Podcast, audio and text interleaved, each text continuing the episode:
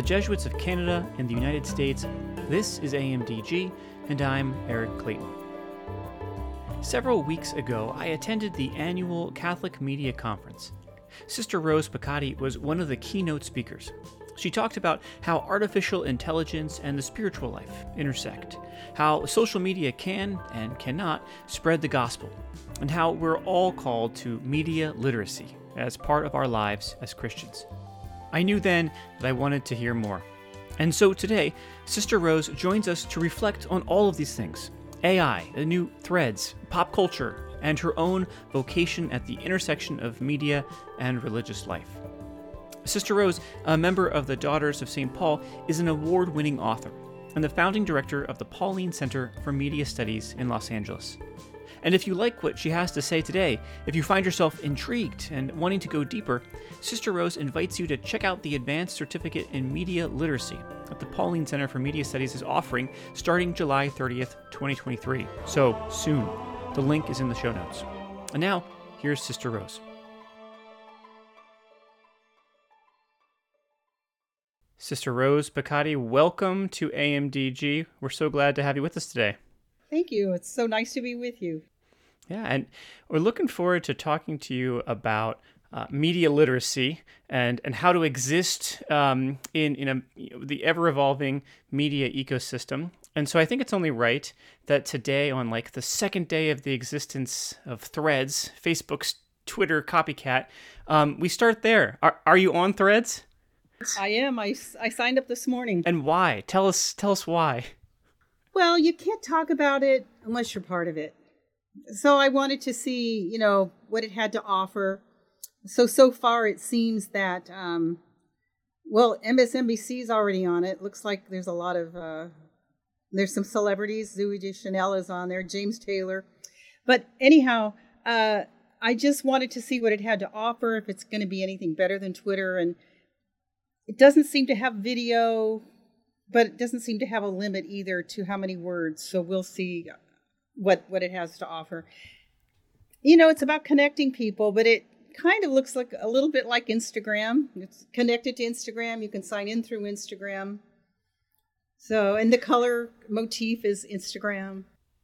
Yeah, I I mean it's it's in the Facebook, the Meta uh, empire of things, right?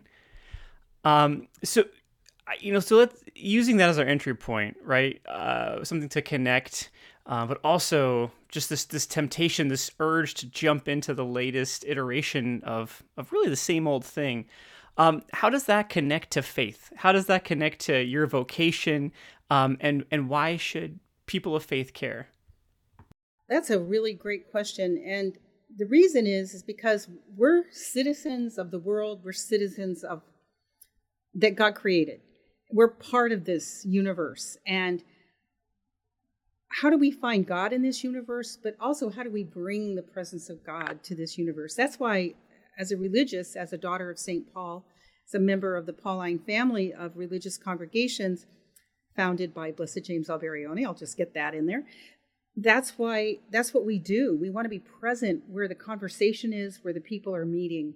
If we're not there, we don't exist. If the Catholic Church isn't part of this, then we're not part of it. It's it's what the late John Cardinal Foley, uh, who was the first president of the Pontifical Council of Social Communications, that has now become the dicastery for the communications at the Vatican.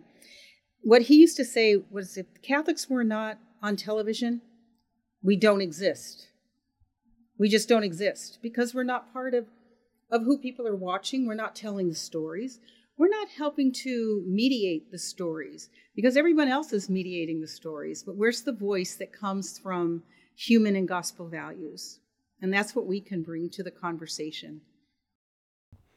Yeah, no, I, uh, as much as it pains me to have to think about joining another social media platform, um, I, I don't disagree. well, that was my first question, even on Facebook. I said, Oh, I just joined this, but can I handle another social media account? I have Facebook, which is my first love. You know, look at my age demographic. I and I have so many friends on there, uh, different ages too, not just of the senior quality.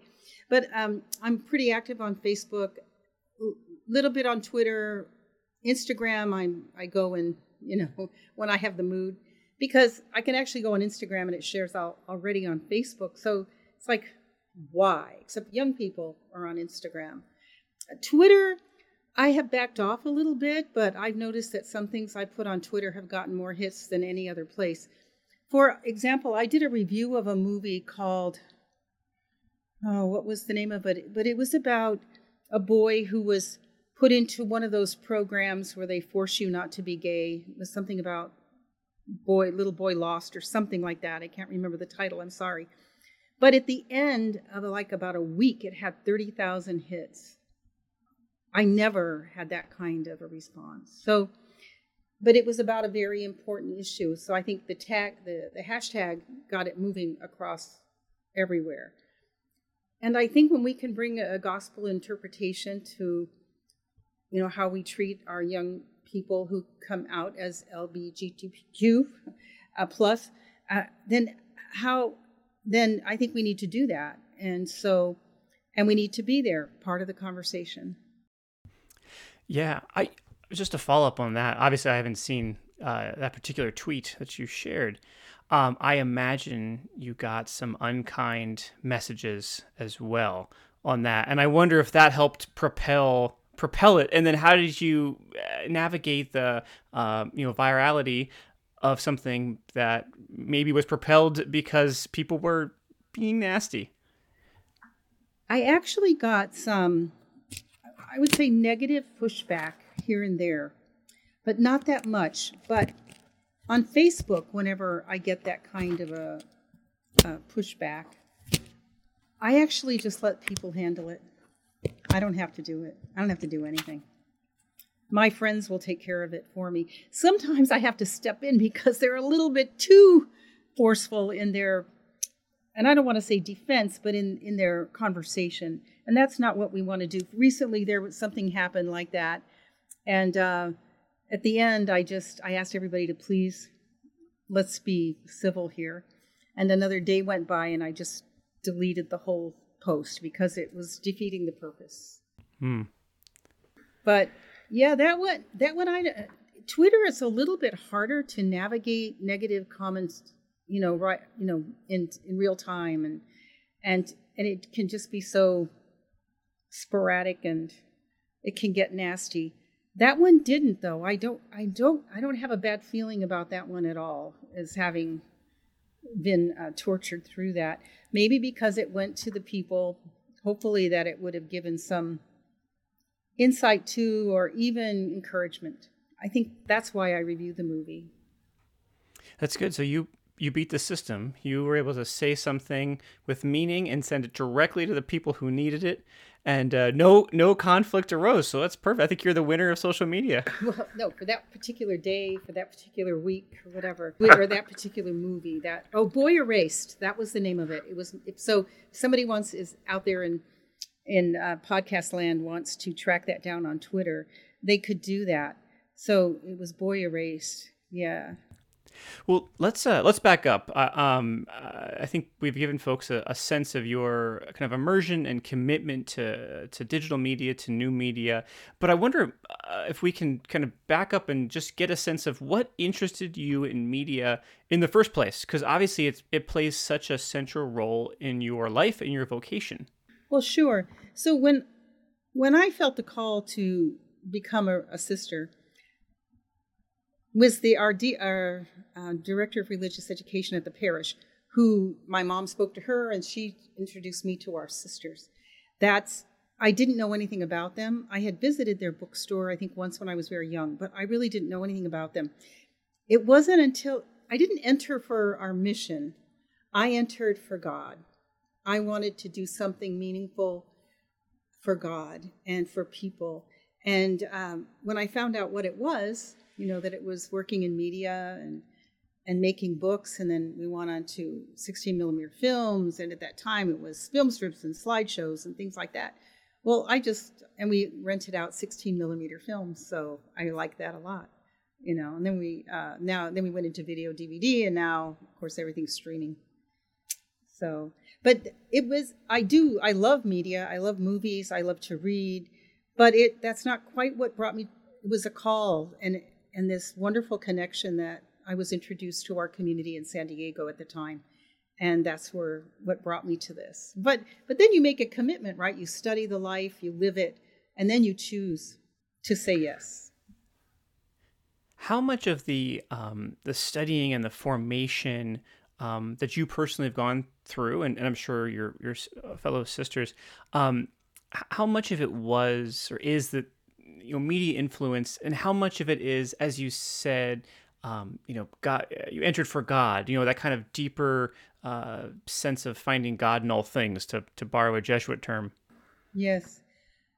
Well, so when from the time we enter, we're immersed in a world of media because we have our book centers, we have our our publishing house, we have our editorial division, digital division, we have all of these, and and everybody has a phone. So currently, we're immersed in it. Even when I entered 56 years ago in August, that we were immersed in it. We had a big book bindery and printing presses, and we were really uh, that was our main focus at the time. And so um, it becomes part of our life. It's what we do.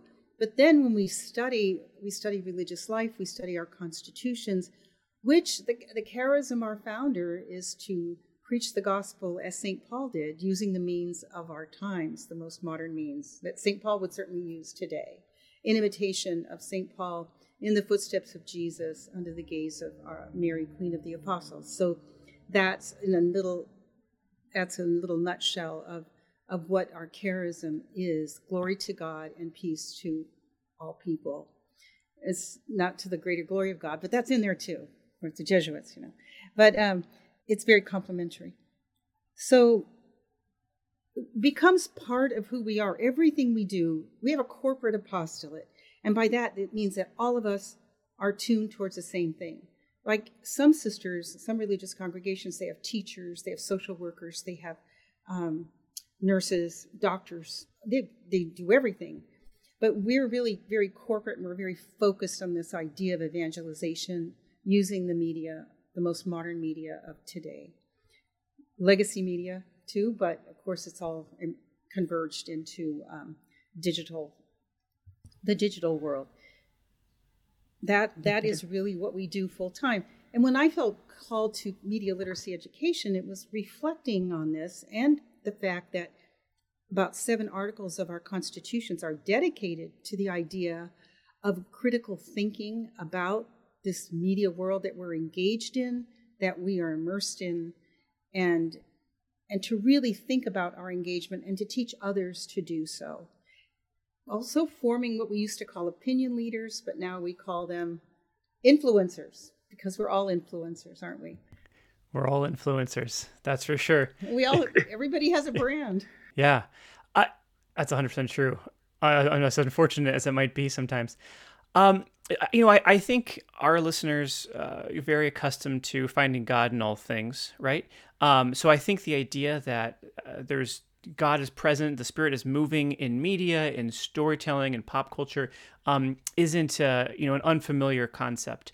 Um, so I wonder, as as you reflect back, kind of on on on your vocational journey so far, that has been at this intersection of faith and media. What what patterns have you detected? Kind of the Spirit at work. What have you seen? Um, and then and then you know, I don't want to make you make predictions, but um, what do you think we should be most um, attentive to as far as God at work through media today? Consumerism. That that's the big red flag out there: profit and consumerism. Because if if you think about it, um, every everything is about profit. There's nothing out there that's really looking for the good of the human person. They might say that, but at the end of the day, when they make decisions, the decisions don't go, oh, let's make a decision in favor of the human person. Let's set up a commission so that AI, we, are going to make recommendations so that it won't, uh, you know, go out of bounds and, and hurt people. But why not make it make some laws so they won't do that? Why do we just have suggestions?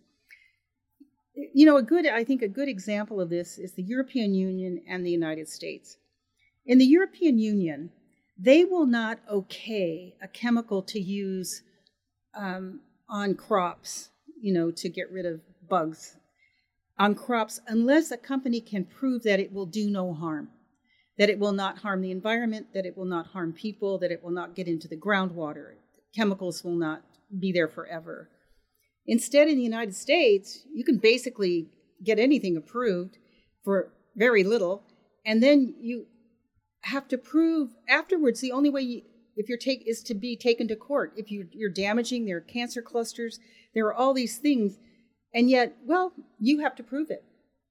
You have to prove it. You have to take me to court, and you can't afford that. So we're bigger than you are.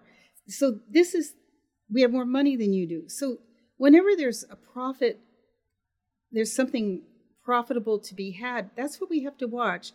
We're consumers. We have to be critical consumers. I say we have to be. That's kind of an imperative we are called to be critical consumers because we have a brain to think with, we have a will to choose with, we have a heart to engage in a in a spiritual life and in an emotional life that can show compassion and mercy towards people.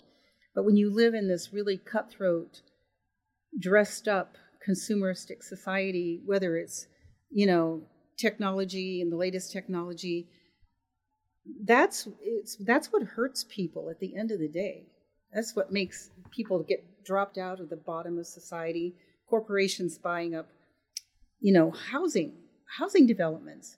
And then they rent them out and they could just keep raising the cost. So how's that helping people? It's not helping people it's just helping some people. That's what media does too. Media endorses that you know they have ads that build up to that. Uh, we don't have any ads yet on this uh, new threads, but just a matter of time. It's just another way to buy and sell our eyeballs and our pocketbooks. And that might seem cynical, but that's how it works. It, it makes me think of the uh, saying, what's this, something to the effect of if, if you're not paying for it, you're the product? Uh, uh, you're the, yeah, you're the product. You're being bought and sold. Yeah. Right. Yeah. And that's why I think we, you know, we sign up for threads. We say, "Oh, this is free," but obviously, no, no, exactly. And and even you know you can say that media is neutral because messages, you know, just trans this transferred through a, a technology, but actually this is not neutral. It's filled with chemicals and and things that can hurt people. No, it's it's how much trash, e trash, is it building up in the universe? and nobody's really thinking about that. Right. It becomes so uh, uh, integral to our daily existence that we can't afford to think about it. And just for for listeners, Sister Rose was holding up her phone. So. oh yes, sorry about that. I forget I'm on radio here, um, or kind of like radio. Um, yeah, it's the, the the iPhone in particular, and how many are trashed every year because of planned obsolescence. You know, these things are planned to go out, they're not going to work anymore. Like the iPhone 6 that Apple got in trouble for a few years ago when the batteries all started dying and they didn't have any to replace them with. Kind of caught them caught them out, but it's okay. They're going to keep going. Yeah, they'll survive. Um, I, I think this gets us kind of right to where we want to be, thinking about media literacy and why that's important. So, why don't you start by defining that and then how you know that is in some ways a gospel call right to respond to to the forces that you've just described sure so media literacy is the ability or it's a collection of skills to ask questions that allow us to access evaluate analyze and then create using all forms of media it's it's a very simple set of questions that come out in in various iterations that you can find online. In media, we call media literacy education. We call it media mindfulness in the faith community because it adds that extra layer of, I think, conscience and spirituality to the, to the whole person because that's what we're looking at is the whole person. Media literacy can sound kind of cerebral and oh that sounds so hard but it's it's actually really very not it's, it's not at all it's it's uh, just a matter of learning to ask the right questions. For example, when you're watching a um, I don't know a, a show or a comedy or whatever, what's going on? Well, what's the story about? What what are they what are they emphasizing? What is what's the story about? Then you ask, what's really going on? Well, what are the forces that brought this story to me? What are the systems? Then who's included, who's left out? Who gains and who pains from this system? Then what's going on, what's really going on? Does it make a difference? Like what gospel, human and gospel values are presented in this newscast, in this story, in this comedy, in this film, whatever it happens to be, what even video game that we're playing, what how does a human person come out in all this? You know, what is the anthropology of behind all this? And you might think, well, it's basically the viewpoint of a white male. That's the West. The West is kind of running this show for now, for now, and it's the it's really the point of view of the white male, and that's been established. Uh, Digital Bias is a film on Netflix that is a really good film for people to watch, showing how uh, um, facial recognition is set to read a white male face and then maybe a white female face, but it's certainly not set to detect people of color.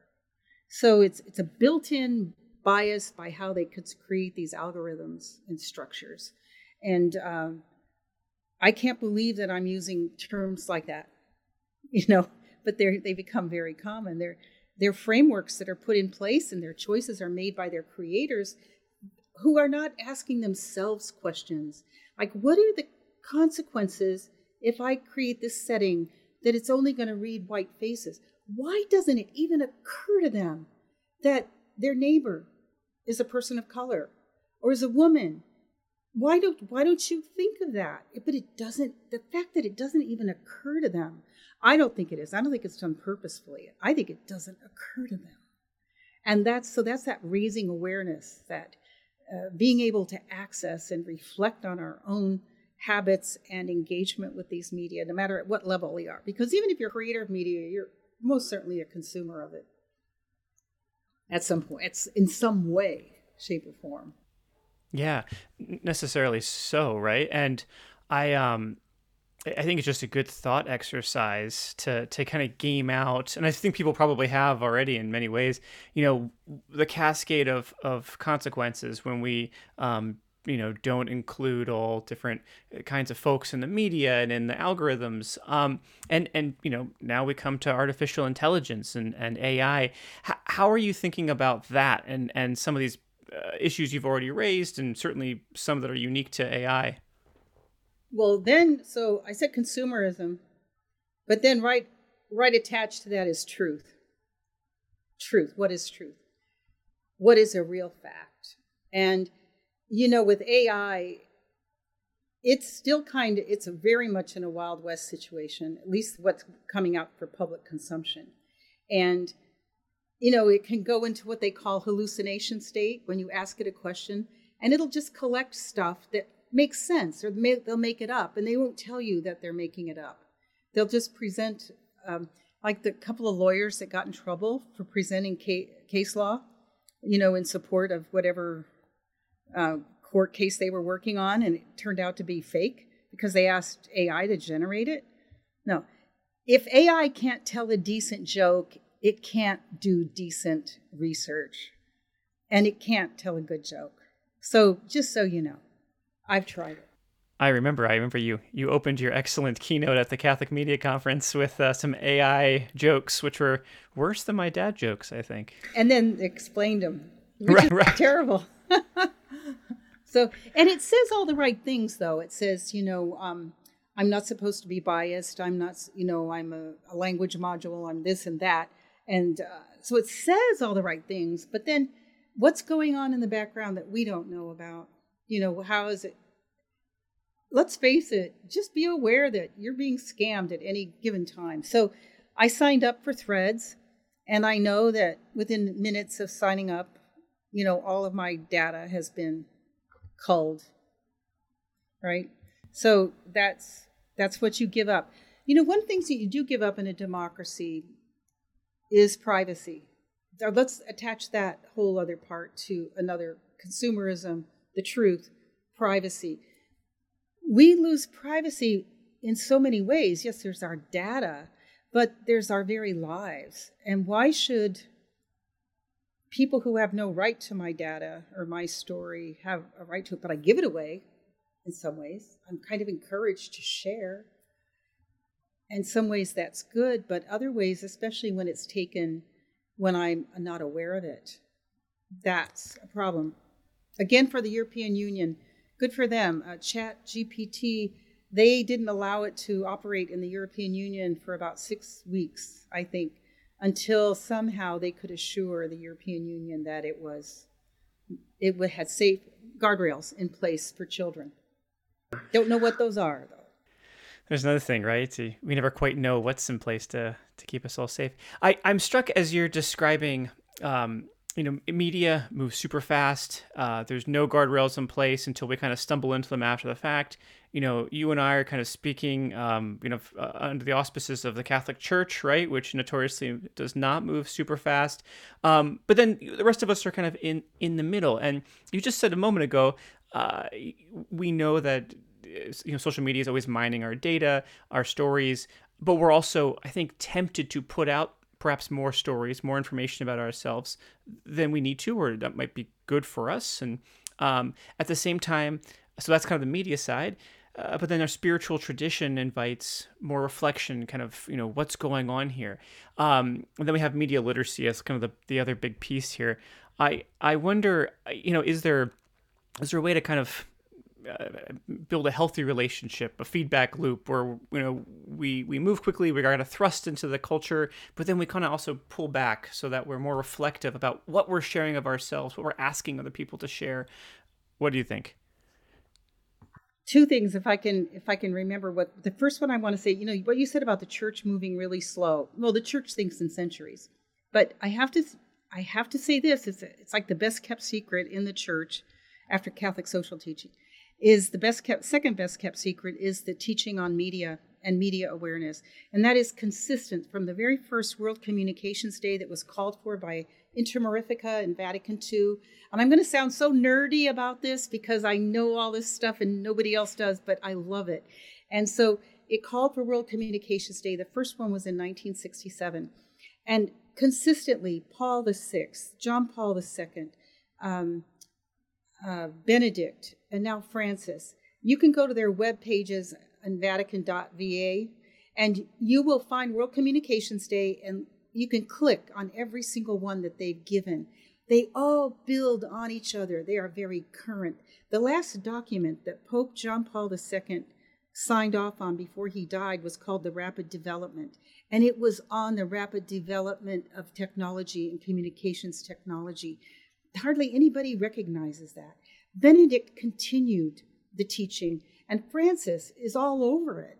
So, and the, as we know, the Vatican um, Dicastery on uh, Communications just came out with a new document on how we navigate the social media world. So, they are teaching us. The Catechetical Directory of 2021 is filled with how we can catechize in a digital universe using the digital means, but also bringing that mindfulness of Jesus to how we interact and engage.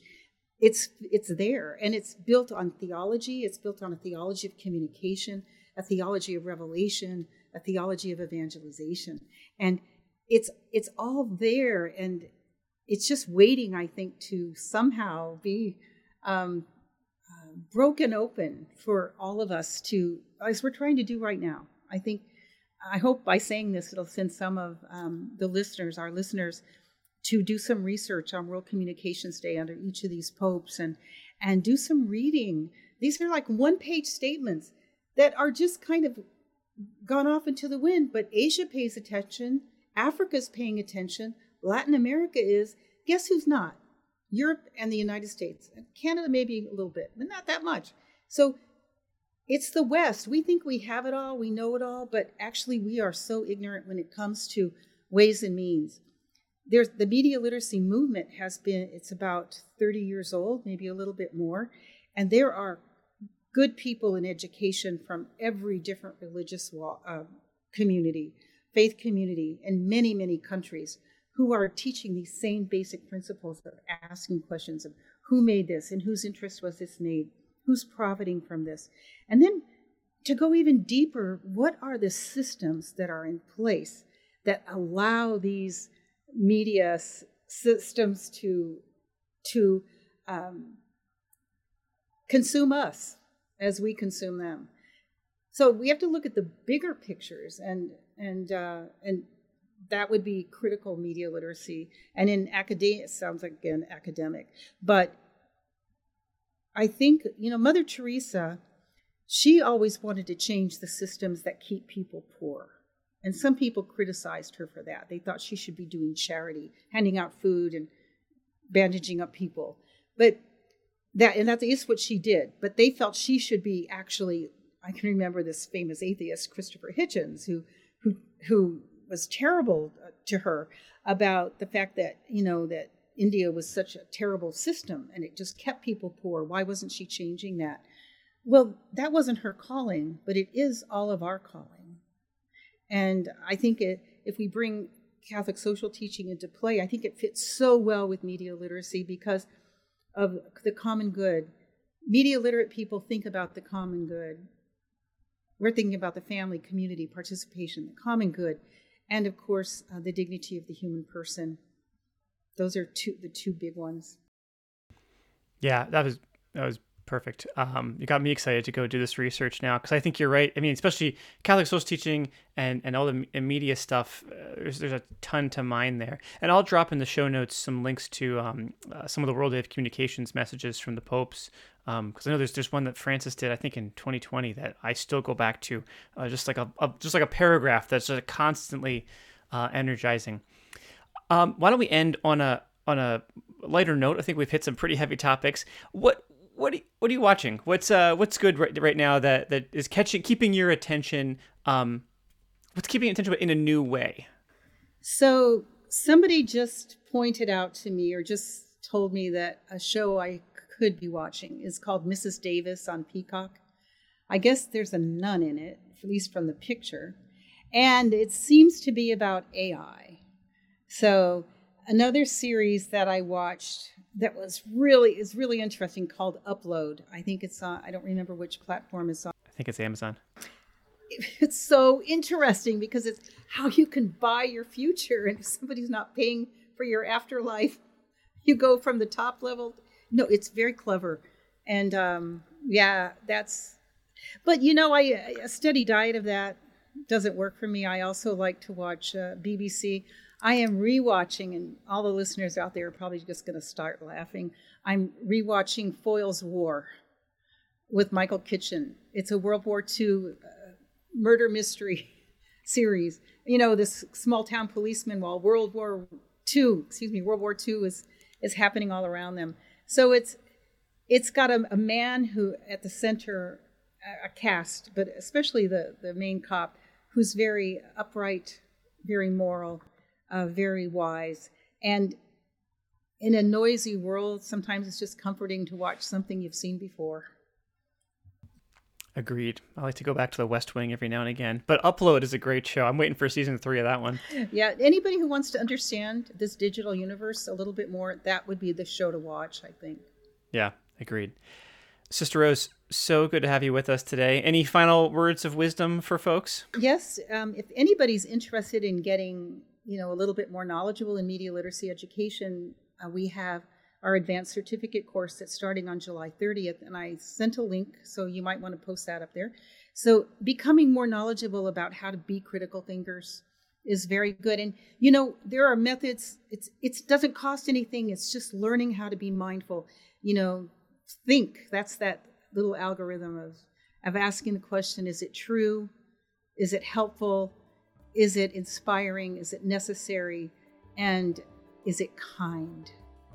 I think a five year old to a hundred year old person can memorize that and keep it in mind when we engage with media. Absolutely. And I will include that link uh, in the show notes too. Sister Rose, thank you so much. Always a pleasure. God bless you. Thank you for having me. AMDG is a production of the Jesuit Conference of Canada and the United States, and recorded at our headquarters in Washington, D.C. This episode was edited by me, Eric Clayton. Our theme music is by Kevin Laskey. The Jesuit Conference Communications team is Mike Laskey, Marcus Bleech, Megan Leipsch, Becky Sindelar, Kristen Smith, and me, Eric Clayton. Connect with the Jesuits at jesuits.org and on Facebook, Instagram, and Twitter. Get our weekly email reflection series. Now discern this by visiting jesuits.org slash weekly. If you or someone you know would like to learn more about becoming a Jesuit or Jesuit life in general, connect with your local vocation promoter at beajesuit.org. Drop us an email with questions or comments at media at jesuits.org. Subscribe to our podcast wherever you get your podcasts. And finally, as St. Ignatius may or may not have said, go and set the world on fire.